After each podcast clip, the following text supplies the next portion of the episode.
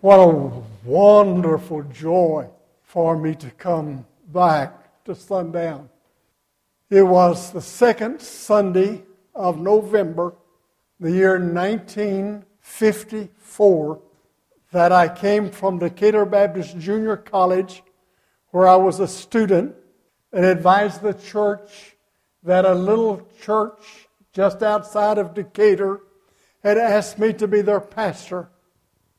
And I asked the church here if it would ordain me to be a pastor on that Sunday, the second Sunday of November in 1954. This church ordained me to be a pastor. And the following Sunday, I became pastor of this church. I was 18 years old.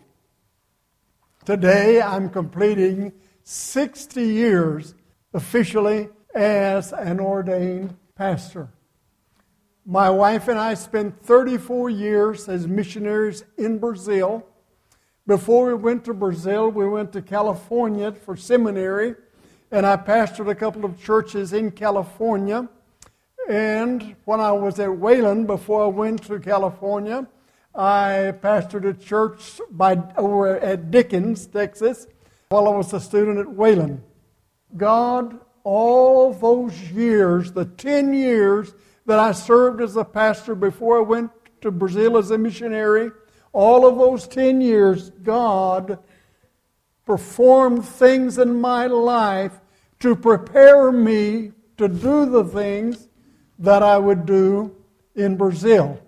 And the truth of the matter is that when I was a little boy growing up on a farm, four miles from sundown, my daddy taught me to do things that we had no idea it had something about my future involved, but God was using my daddy when I was a little boy to teach me things that would train me and prepare me to do the things that I did in Brazil. God is so wonderful. When I came back, retired from Brazil, I served nine years as the senior adult minister of the First Baptist Church in Borger, Texas. I was doing it part time. And after I'd been doing it for six years, a little tiny church was about to close its doors. And so the Buena Vista Baptist Church, I pastored for eight years. And it grew and grew, praise God, hallelujah, and fulfilled those things that God wanted done in the church. Now, the end of December 2012, I was not physically able any longer to do the work that a pastor does during the week. I can still preach, praise God, but I became physically unable to pastor a church. I resigned the church, and one of the deacons in the church was ordained and became the pastor. He was 65 years old, but he became the pastor of the church and is doing a wonderful job there. Now, Vlandetch and I are going to Brazil in January. We're going to spend uh, five months there.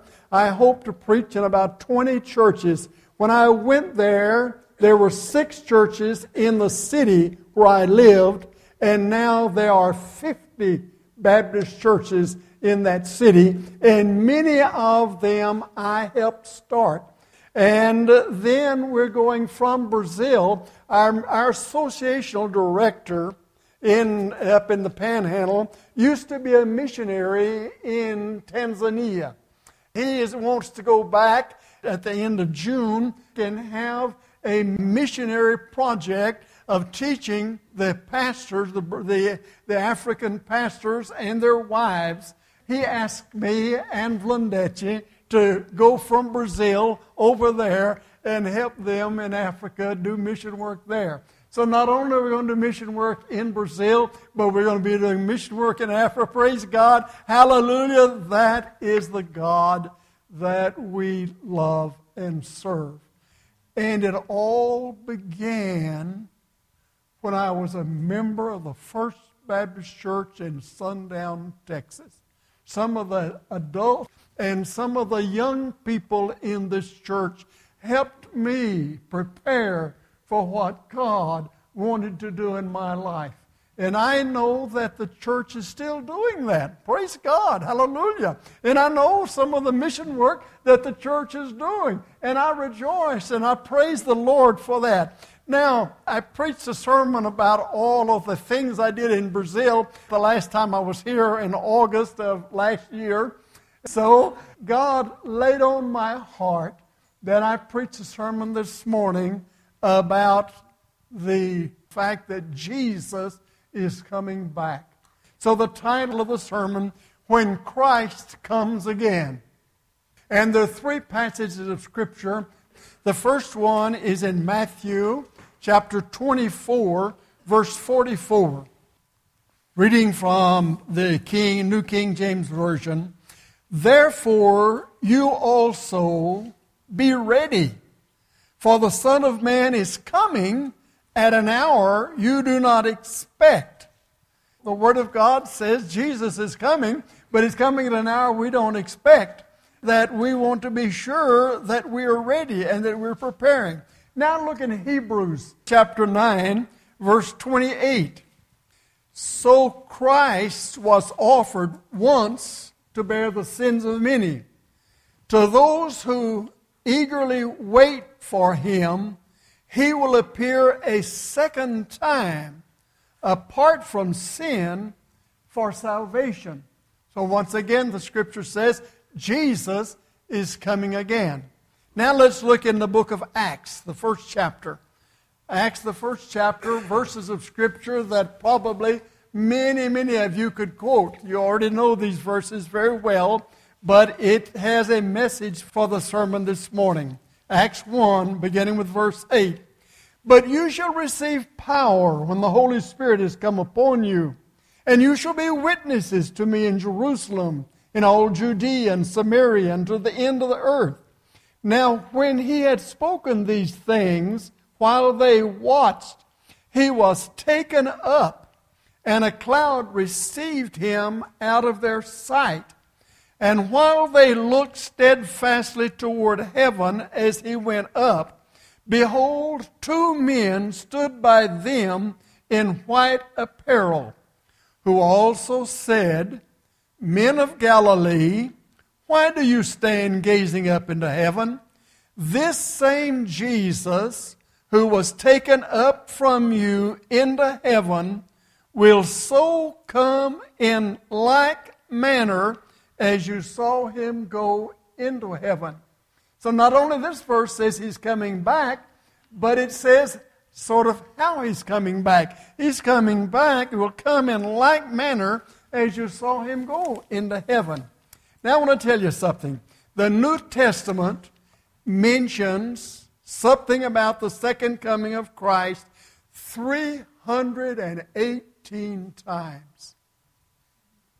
318 times the New Testament has a comment about the second coming of Christ. And first of all, I understand what I'm going to say to you.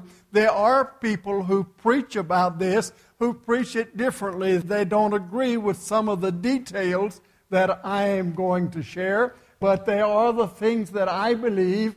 But there is no real problem whether it's the one way or the other. But reading the Word of God, reading all about these 318 ways that Jesus is coming back and reading about them and studying them, then come to the conclusion of what I think about it. First, there will be a rapture, and then the second coming. So the two events going to take place. One is the rapture, and the other is the second coming. I believe that seven years of tribulation talked about in the Bible will take place between the rapture and the second coming. So I believe that Jesus is going to appear, and all of those Christians who have died are going to come up and they're going to receive a new body, and all of the Christians who are alive are going to also be transformed we're going to be together in the air and then with Jesus, and then we're going to heaven. We will spend seven years there while the great tribulation is taking place on earth, and then Jesus is going to come back to earth and he's going to reign for a thousand years. And you and I will come back with him, and he will have a job for us to do. Praise God. Hallelujah. I don't know exactly what that job is going to be for me, but whatever it is, it will be God's will and it will be doable. So let me give you a word of introduction. President Kennedy was a member of the Catholic Church, but for some reason or other, according to the story, apparently he did not understand or not know anything about the second coming of Christ. He heard about the second coming from Billy Graham. You know, Billy Graham taught president after president after president uh, many, many things when Billy Graham would go to the president's office and visit with him and, and share something about the Bible, what he would teach him was about the second coming of Christ. Here is what I believe about his coming. There are seven things I believe, and I'll point them out quickly to you. One of them, I believe the Bible teaches about the second coming. 318 times it talks about it. Number two, I believe in the bodily return of Christ. Just as his body went up into heaven, his body will come back down. Number three, I believe in his imminent return. The scripture teaches us to be cautious of that and think about it, and I really believe. I believe things are happening in the world today that indicate beyond any doubt that we're living in the last days. I cannot say Jesus is going to come this afternoon at 3 o'clock. That would be unscriptural. That would be wrong. But to believe that the circumstances of the world indicate that we're in the last days and his return is imminent, that is scriptural. We can certainly believe that. Number four, I believe that he will come first in the air and take up into heaven all the believers, both those who are dead and those who are alive. Number five, I believe he will come later to the earth with all of his saints, and that he will reign upon the earth for a thousand years. So Jesus is going to come back to the earth, going to reign for a thousand years.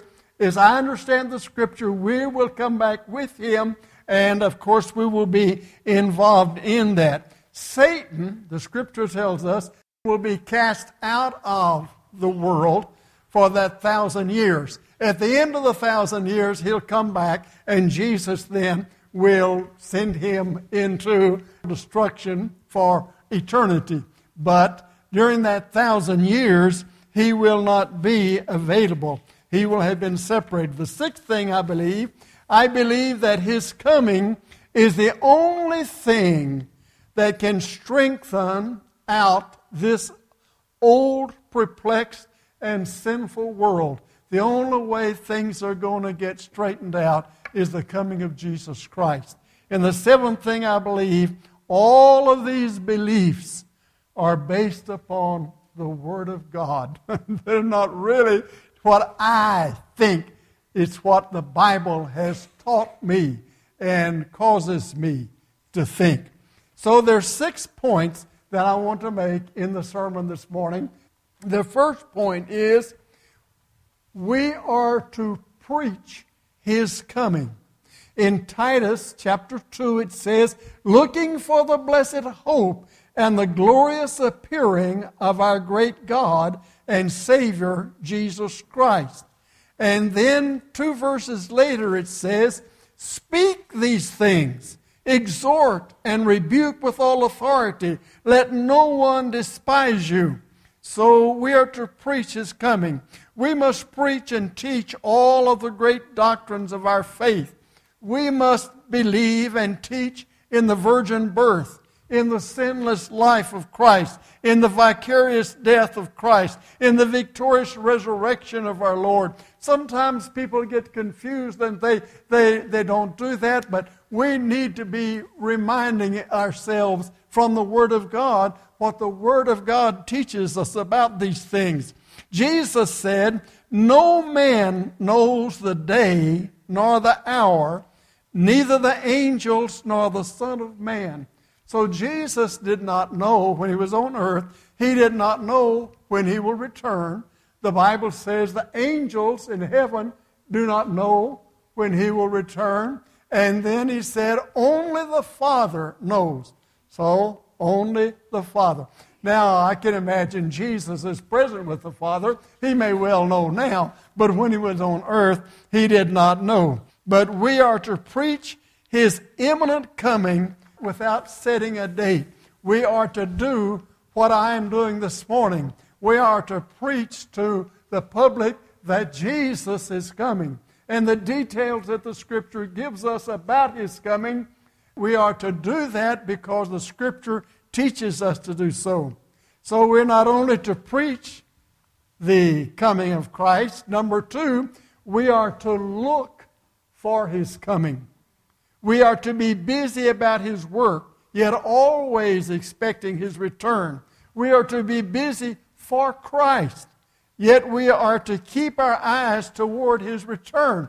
You see, I'm going to go to Brazil and do mission work, and then I'm going to go to Africa and do mission work if Jesus doesn't come back before then.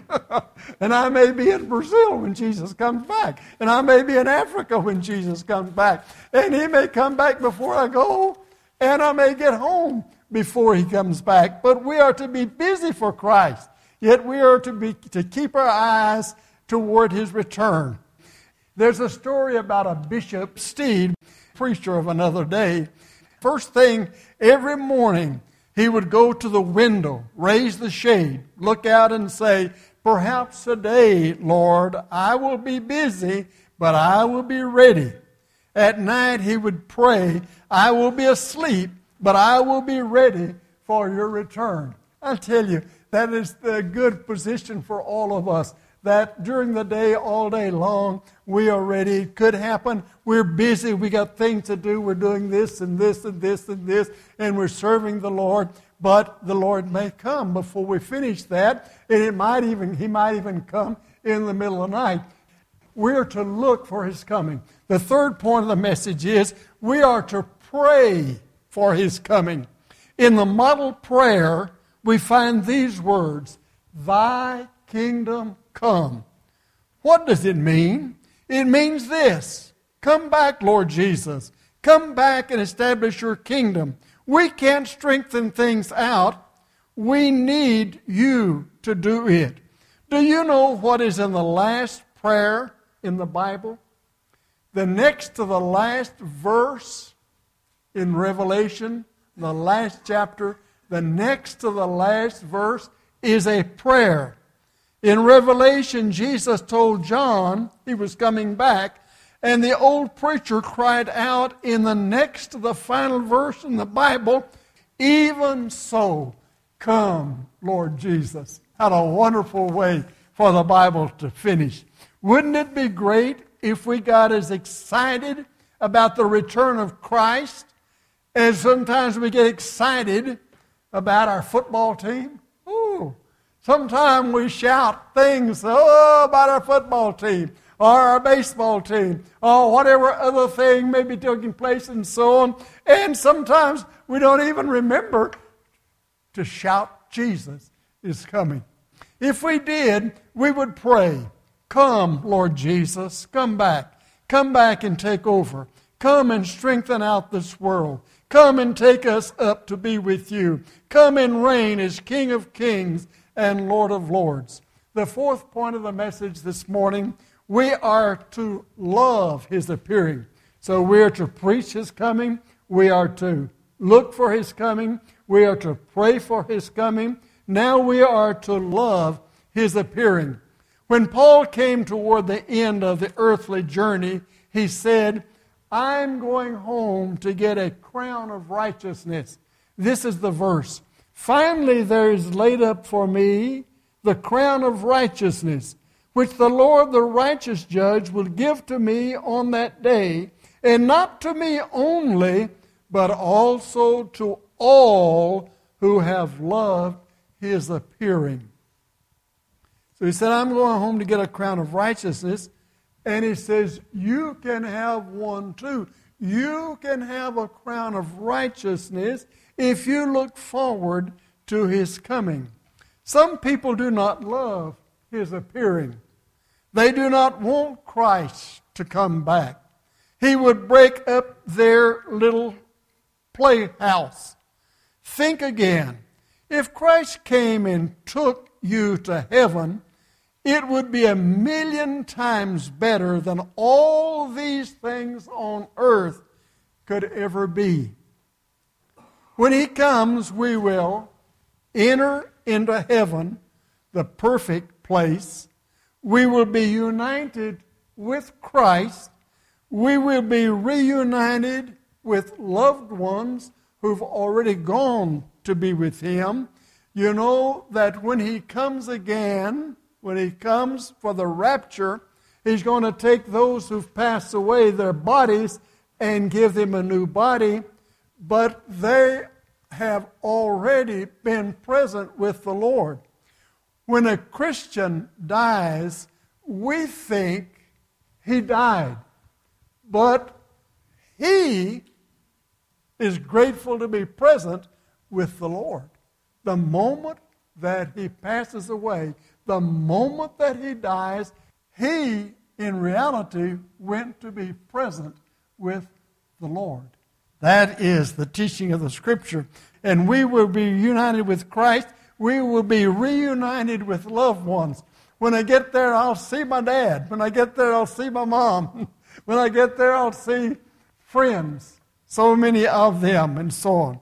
All that is bad will be over. No bad anymore.